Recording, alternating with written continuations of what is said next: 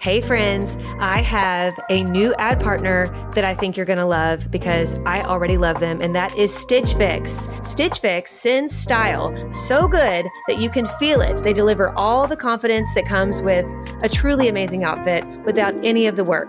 With Stitch Fix, you get a stylist who understands your style, your size, and your budget, and they do all the shopping for you. It's the easiest way to transform your wardrobe. I feel like they just get me. They Like, do get they- you. They just knew what would look right on me. And I hate picking stuff out. Yes. So it's like Christmas when you open that box and you're like, how did you know? Exactly. It is Christmas, and I cannot wait till my next one. So go ahead, take the leap, do Stitch Fix, get your own personal stylist, and feel as bougie as we do these days using Stitch Fix, but not for a crazy price because they get your budget. Get started today at stitchfix.com slash naked. That's stitchfix.com slash N-A-K-E-D. stitchfix.com slash naked.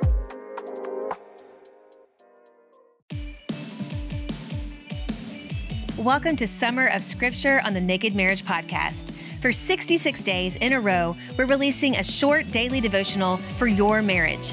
Over these 66 days, we'll be sharing one scripture from each of the 66 books of the Bible and talking about how it applies to your life and marriage.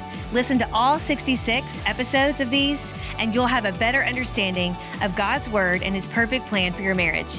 Let's dive in to today's scripture.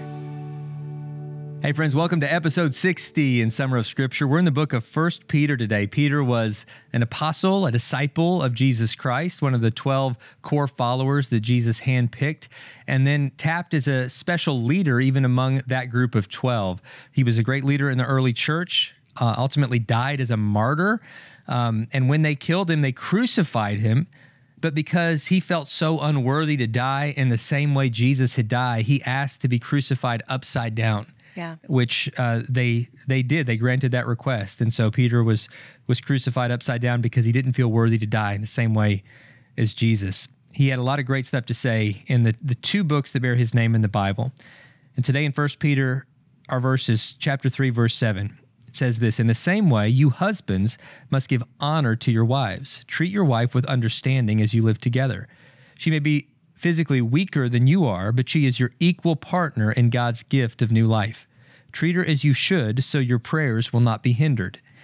And it's a beautiful challenge to husbands specifically. He's talk he talks to wives as well about the importance of respecting your husband, honoring your husband.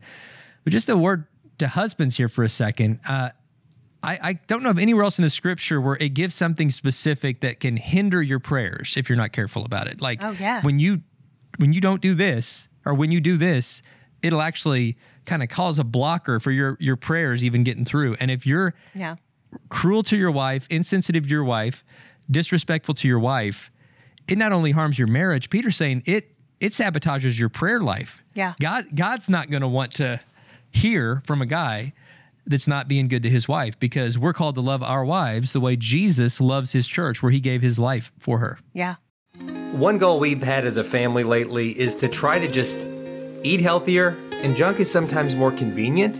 And we're eating unhealthy, not because we want to, but it's just because it's what's easy to grab. But then came along Thrive. That's right. Thrive Market is helping us in really simple, practical ways. And as a Thrive Market member, we save money on every single grocery order. On average, we save over 30% each time, which I mean, I don't know about you, but I love saving money. They even have a deals page that changes daily and always has some of our favorite brands, which right now we are loving the Humm brand Zero Sugar Kombucha. And so check those out. Go to Thrive Market, join in on the savings with Thrive Market today and get 30% off your first order plus a free $60 gift. Go to thrivemarket.com slash naked for 30% off your first order plus a free $60 gift. That's Thrive, T H R I V E market.com slash N A K E D. Thrivemarket.com slash naked.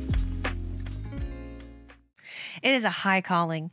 And we've seen where in, some situations, you know, there's other verses that talks about submission. I mean, that's I think where many people kind of misunderstand what that is. You know, it talks about how first we are called to mutually submit to one another out of reverence for Christ. And then it says, husbands, submit to your your wife. I'm sorry. Wives submit to your husbands and um and, and basically to respect their husbands. And then it talks about you know the husband loving the wife as christ loved the church being willing to lay down his life for her. And i've seen husbands though really cling to the the verses about the wives and their submission to them and then like totally ignoring this other part of it. And I think that, you know, maybe maybe the people that he was talking to had the same kind of predicament where these husbands were really understanding this whole like submission thing that their wives are called to submit to them and really like reminding their wives of this like you're supposed to submit to me. I'm supposed to be the leader of this house, but then them not showing them love and respect and honor at all. And really, you know, that can be emotionally abusive. And we've actually yeah. in today's you know time, we we know people who have who have divorced over this because the husband was like a just hard lined um, you know would, would use like would hold those verses of submission over his wife's head but then not at all pay attention to what he's called to do and really what a husband is called to do is an even even like Yeah. harder and higher calling You're loving like Christ, where it is selfless. You're you're sacrificing your life. You're meeting Right. needs. You're washing feet, and ultimately giving your life. You're willing to give your life, yeah. And that's the standard. I mean, guys, we've got a lot to live up to before before we start pointing the finger and saying you need to do more of this or that. Right. And I mean, we're both called, we have different distinct roles, and we could get into whole podcast episodes about that, which we have. But I think that it really what it boils down to is we both we both have a high calling that we're called to in marriage. And and really we're both called to love, honor, and respect each other. And I, I love how it really emphasizes this because I do think that certain there are certain men uh, and, and women can do the very same thing with misunderstanding their role as well. But we're talking about husbands today, so I'm just going to talk about that. There are certain men out there that maybe in the way that they're wired, they really just, you know, they want they want the authority, okay? And God does give them a certain, you know, level of leadership and a calling of leadership on their life in marriage, but it's out of love and it's out of And honor and it's out of protection and, respect. leadership within the body of Christ, within the kingdom of God. And he says, like, Gentiles, meaning like it, in that context, Yeah. unchristians, they use authority as a way to like control others, lord it over others. Yeah. He said, but with us, the greatest among you must be your, be a servant. Yeah. And so leadership within a marriage and within really Christianity as a whole is is defined by servanthood. It's Right. defined by being the first one to to go to serve the needs of another and to protect. Right. And as husbands, we have a unique calling to serve and to protect. And that's what leadership really should look like. Mm-hmm. And the wife has a unique role to to help lift us up as we do that. right.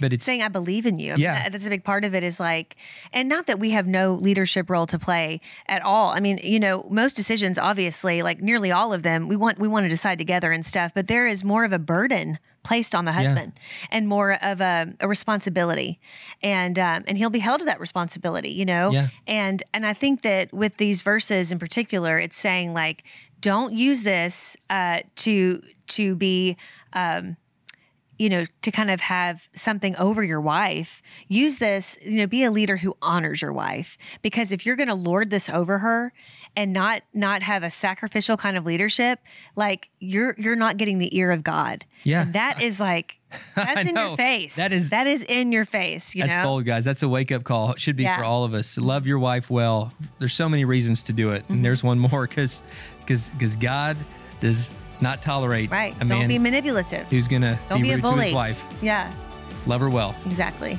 I love you so much, I love you so much. guys. Thanks for tuning in. Join us tomorrow, day 61. We'll be in the book of Second Peter.